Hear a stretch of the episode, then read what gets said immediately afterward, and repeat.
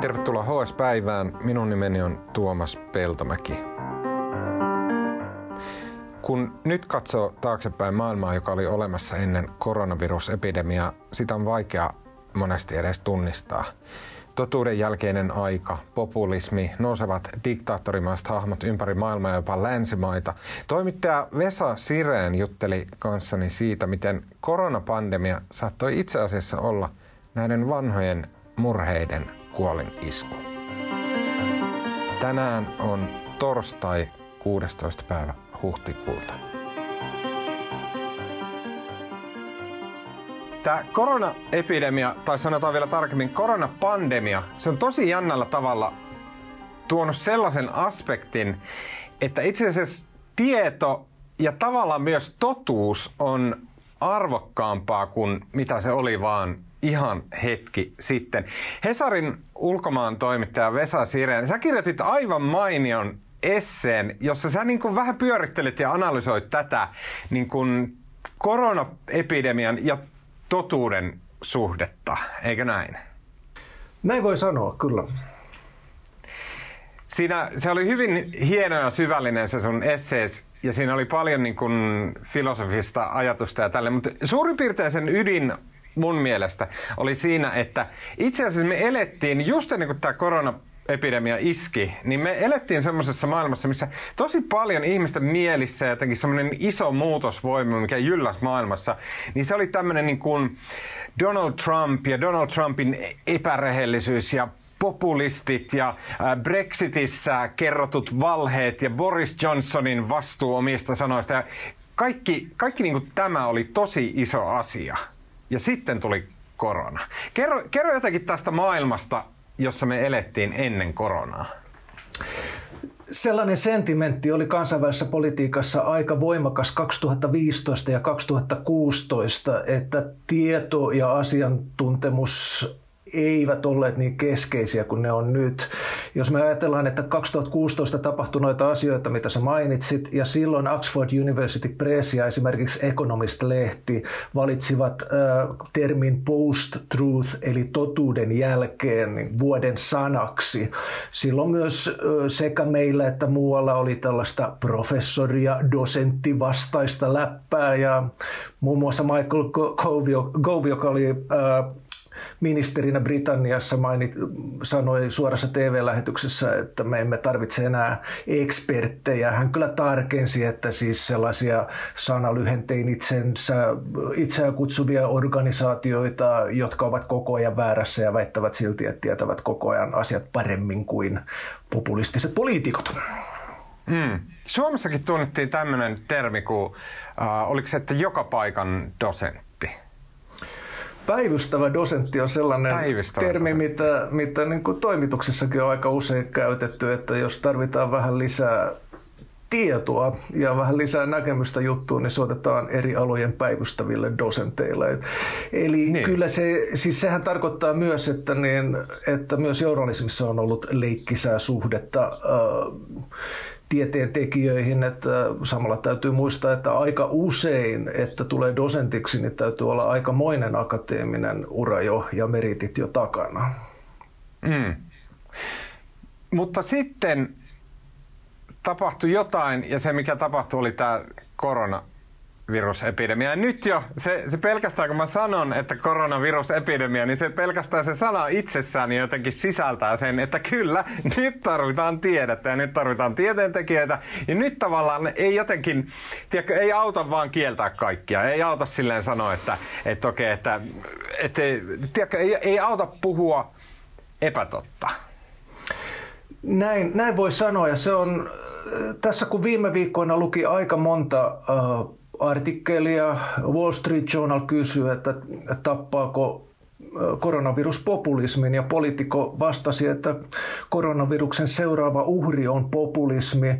Kari Enqvist, emeritusprofessori, mainitsi Yleisradion esseessään hyvin hauskasti, että ne hopeavesi vaihtui käsidesiin näiden erilaisten uskomusten varassa eläneillä ihmisillä ja, ja Suomen Kuvalehden ansiokas pääkirjoitus mainitsi, että nyt me kaikki rakastamme tiedettä.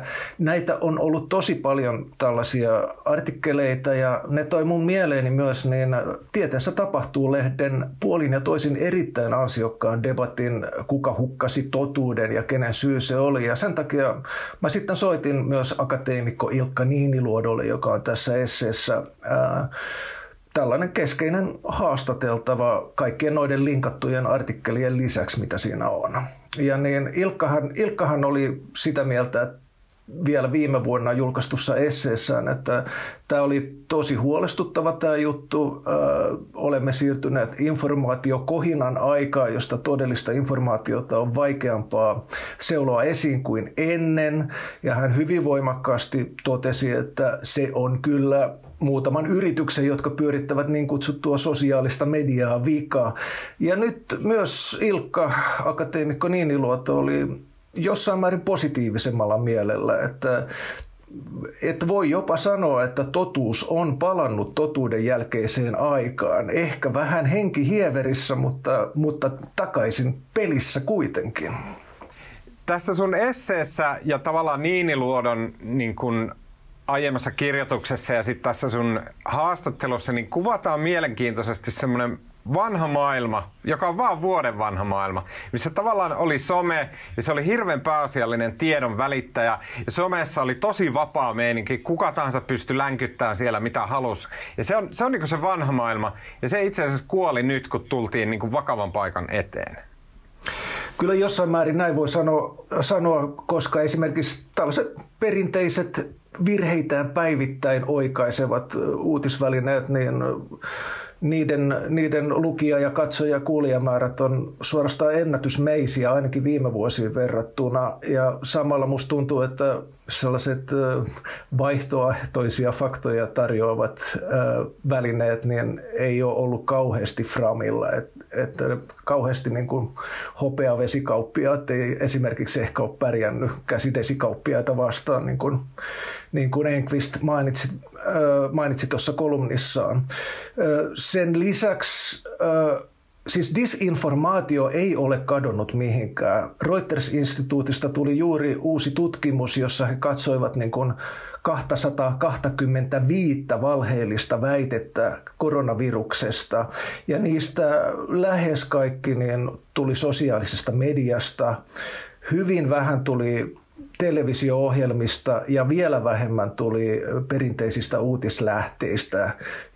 Ja tota, mä vaan epäilen vähän, että niin se informaatio, jota levitetään sekä niin kuin tahallisesti että niin tietämättömyyttään, niin se ei kuitenkaan myöskään tavoita niin paljon, se ei vaikuta niin paljon kuin se vaikutti ennen koronavirusta.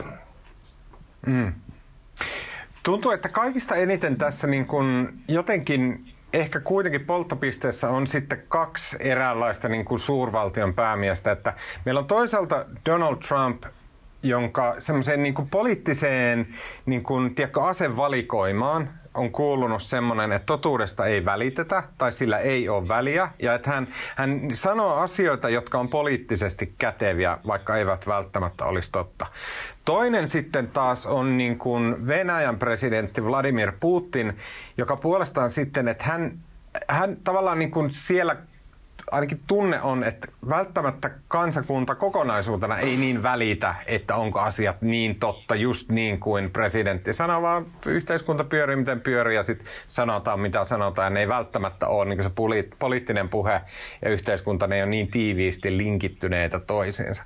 Mutta jotenkin korona tekee näiden molempien tämmöisten valtion suurpäämiesten olemassaolon tukalaksi. Eikö näin? Kyllä, ja sitten tässä on vielä kolmas, mitä mä en maininnut, eli Kiina ja Kiinan johto. Se tulee olemaan hyvin tärkeä, tärkeä että ovatko he, tai onko nimenomaan Kiinan johto osa ongelmaa vai osa ratkaisua. Että siellähän tapahtuu, mitä mä en tässä esseessä nyt maininnut, että, mutta mä oon maininnut sen toisessa uutisjutussa, että siellähän tapahtuu tällainen asia, että koronavirustutkimusta ei saa enää niin nopeasti maailmalle kuin ennen, vaan keskushallinnon täytyy katsoa, että onko se joku, jokin sellainen tutkimus, minkä Kiinan hallitus haluaa julkaista vai haluaa pimittää. Ja tota,